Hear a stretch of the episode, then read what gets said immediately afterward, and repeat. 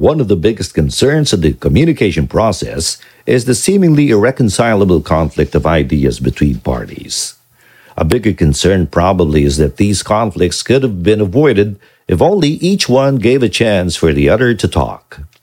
Hello, I'm George, and this is your masterclass, a short discourse on what we normally experience in our daily lives. This is brought to you by Cutprint Productions. Let's try to break down the communication process first. First of all, we need to understand that communication is a two way process. We want to make our message understood. At the same time, we need to receive and understand the message given to us. In other words, a good communicator should speak well and listen well. Personally, I'd like to think that listening is the more important aspect in the communication process, so let's dwell on that a bit. As this episode's title suggests, use your ears, or EARS. You see, listening requires a more sophisticated mental process than just hearing. Hearing is when you leave Spotify or your TV set on while you're doing tons of other things or until you drift off to sleep. You're not exactly paying attention to what's playing, you're just hearing it. Listening, on the other hand, is when you actively respond to whatever you're hearing. Just like when parents are scolding you, their admonition comes in through the right ear and exits through the left. Nothing goes to the brain. The mental process is left out. Thus, listening requires some sort of energy and discipline for us to understand what is being said. We need to be able to take in information while remaining non judgmental and empathetic. We need to prevent ourselves from jumping to conclusions even before the message has been completely said. We need to let the message be completely relayed. And we need to figure out the actual meaning of the message by the tone and manner of delivery. Keep in mind, never interrupt. Let the other person say his piece. When we hurry someone along, interrupt, or finish his or her sentence, we have to keep track not only of our own thoughts, but of those of the person we are interrupting. It's the cause of many arguments, because if there's one thing almost everyone resents, it's someone who doesn't listen to what he is saying. Now, let's see if you're guilty of one of the four levels of listening.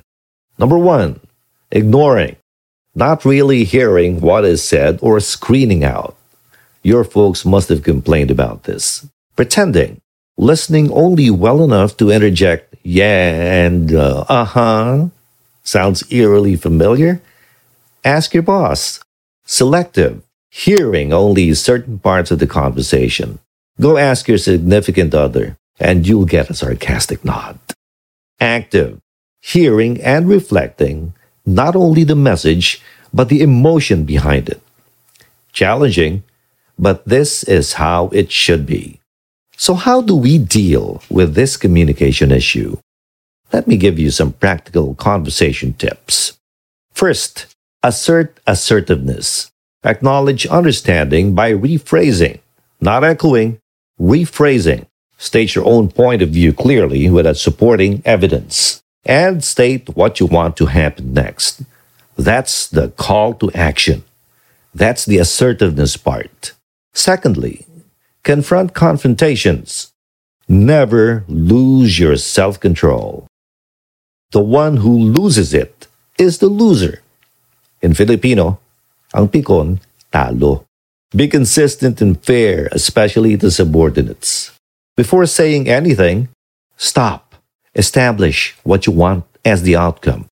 Plan how to achieve this. And then start speaking. Now, this is very important. If you're going to criticize someone, always assume that you misunderstood the situation. Ask questions to check the facts. In other words, clarify and verify. Wrong impressions or perceptions lead to nasty arguments. If you want confirmation, always ask close ended questions. those that are answerable with a yes or no. If you're looking for more information for clarification and verification, ask open ended questions. Those are the whys, what's, how's, when's, and where's. You'll never go wrong with those. Here's another gem. Let the other person speak more if you want more info or get them to admit or commit to something. People tend to get nervous with silence. That's why it's called a pregnant silence. Ask a question. Get the answer. Lean back, smile, and just keep quiet. The other will try to fill the dead air with more info or explanations. Trust me, it works. Finally, always use ears. No, I'm not only referring to the two organs located at the side of your head. EARS is actually an acronym. E A R S. Forgive me, I'm a sucker for acronyms. EARS is E or encourage.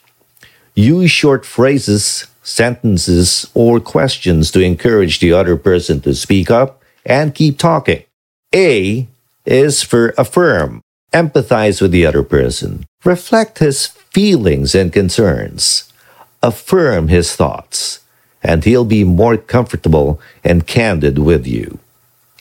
R is for reflecting content. Paraphrase or restate in your own words what the other person said. Remember, it's paraphrase, not echoing. Echoing could get you in a deeper hole.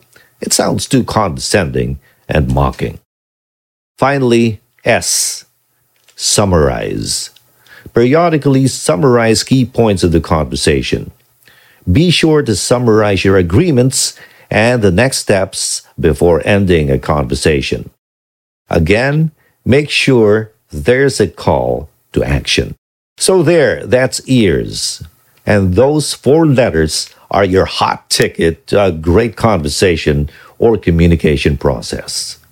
Hope it'll help you in your next chat with friends and colleagues. Now, allow me to digress a bit.